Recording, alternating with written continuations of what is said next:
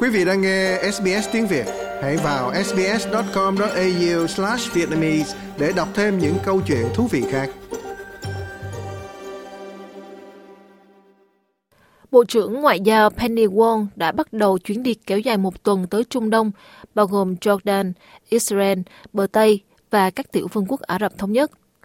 Đây là lần đầu tiên một bộ trưởng cấp cao của chính phủ Albanese đến thăm Israel kể từ cuộc tấn công của Hamas ngày 7 tháng 10 và bà tập trung vào con đường thoát khỏi xung đột. Australia is not a central player uh, in the Middle East, but we are a respected voice. Uh, Úc không phải là người chơi chính ở Trung Đông, nhưng chúng tôi là một tiếng nói được tôn trọng và tôi sẽ sử dụng tiếng nói của mình để ủng hộ một con đường thoát khỏi cuộc xung đột này. Tất cả chúng ta đều biết rằng con đường đó chỉ có thể tìm ra bởi những bên tham gia cuộc xung đột. Tôi chỉ tập trung ủng hộ quan điểm của Úc, ưu tiên vào hỗ trợ nhân đạo quốc tế và luật nhân đạo quốc tế. Liên đảng đã cáo buộc chính phủ liên bang không thực hiện đúng cam kết với các đồng minh của Úc sau khi Hoa Kỳ yêu cầu hỗ trợ trong các cuộc tấn công quân sự chống lại phiến quân Houthi ở Yemen. Chính phủ Albanese đã cam kết tăng gấp 3 lần sự hiện diện của lực lượng quốc phòng Úc ở Biển Đỏ, nhưng vẫn chưa thực hiện. Hiện có một hoặc hai sĩ quan tham mưu được bổ nhiệm vào Bộ Tư lệnh Trung ương Hoa Kỳ ở Bahrain, cơ quan đã thực hiện các cuộc không kích. Thượng nghị sĩ đảng quốc gia Matt Canavan nói với Sky News rằng chính phủ Albanese đang thiếu sự hỗ trợ và khả năng cung cấp. I think the Albanese government has a lot of explaining to do here. Uh, Tôi nghĩ chính phủ Albanese có rất nhiều điều phải giải thích ở đây. Mỹ đã yêu cầu chúng ta gửi một tàu chiến ngay bây giờ, nhưng có vẻ như chúng ta không có tàu chiến để gửi. Rõ ràng là chúng ta cần phải lo quốc phòng của chính mình, nhưng họ đã hứa cử thêm khoảng 10 nhân sự để giúp đỡ, mà điều đó vẫn chưa được thực hiện có vẻ như thiếu sự hỗ trợ cho các đồng minh chính của chúng ta. Tôi nghĩ chúng ta nên làm nhiều hơn để bảo đảm cho tuyến đường biển quan trọng này được yên bình. 100 ngày chiến tranh ở giải Gaza đã sang phẳng khu vực có diện tích chưa bằng một nửa thủ đô Canberra, với diện tích 360 km vuông thành đống đổ nát. Vào ngày 7 tháng 10 năm 2023, các chiến binh Hamas đã tấn công miền nam Israel, bắt 240 con tin và giết chết 1.200 người. Kể từ đó, Israel đã tiến hành một chiến dịch ném bom không ngừng, sau đó là một cuộc tấn công trên bộ. Hơn 1,3 triệu người Gaza đã phải di dời, hiện đang sống trong khu lều trại tị nạn ở Rafah, gần biên giới phía nam của Gaza với Ai Cập. Cô Heba Bark, 32 tuổi, cho biết 3 tháng qua là một cơn ác mộng. Một trăm ngày trôi qua dài như cả cuộc đời. Đó là những ngày tồi tệ nhất mà chúng tôi từng sống. Chúng tôi cảm thấy mình đang ở trong một cơn ác mộng, không thể rời đi. Chúng tôi không biết chuyện gì sẽ xảy ra tiếp theo.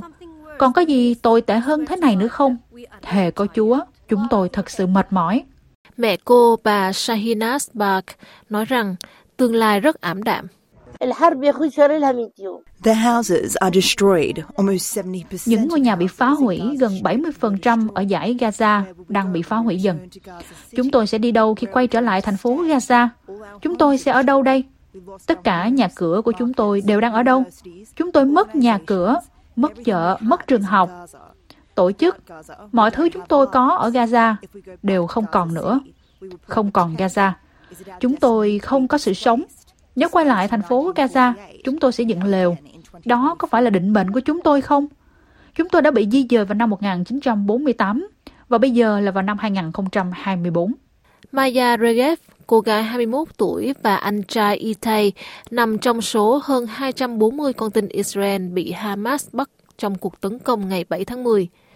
Cô và anh trai đã bị giam giữ hơn 50 ngày ở Gaza trước khi được thả vào tháng 11 Cô nói rằng những lời cầu nguyện là điều đã giúp cô vượt qua và hiện cô đang cầu nguyện cho việc thả 132 con tin bị Hamas bắt giữ.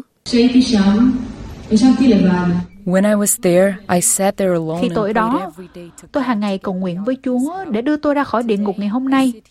Và ngày hôm nay, thì tôi ngồi đây trên đất nước của mình và cầu nguyện cho tất cả những người đang vẫn còn ở Gaza, cầu nguyện rằng họ đủ mạnh mẽ để cầm cự được lâu hơn một chút.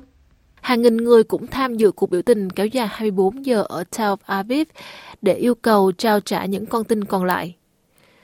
quân đội Israel cho biết họ hiện đã thu hẹp quy mô hoạt động ở khu vực phía Bắc bị ảnh hưởng nặng nề. Nhưng ở phía Nam, nơi được cho là các thủ lĩnh của Hamas đang ẩn náu, họ đang dồn toàn lực tiến về phía trước. Thủ tướng Israel Benjamin Netanyahu nói rằng cuộc chiến chống lại Hamas sẽ tiếp tục cho đến khi kết thúc, cho đến khi giành chiến thắng hoàn toàn. We today mark 100 days of war. Hôm nay chúng ta kỷ niệm 100 ngày chiến tranh, 100 ngày kể từ ngày khủng khiếp mà công dân của chúng ta bị tàn sát và bắt cóc. Chúng ta đang tiếp tục cuộc chiến cho đến hồi kết, đến khi thắng lợi hoàn toàn, cho đến khi chúng ta đạt được tất cả các mục tiêu của chúng ta, đó là loại bỏ Hamas, trao trả tất cả các con tin của chúng ta và bảo đảm rằng Gaza sẽ không bao giờ gây ra mối đe dọa cho Israel nữa. Like, share, comment. Hãy đồng hành cùng SBS tiếng Việt trên Facebook.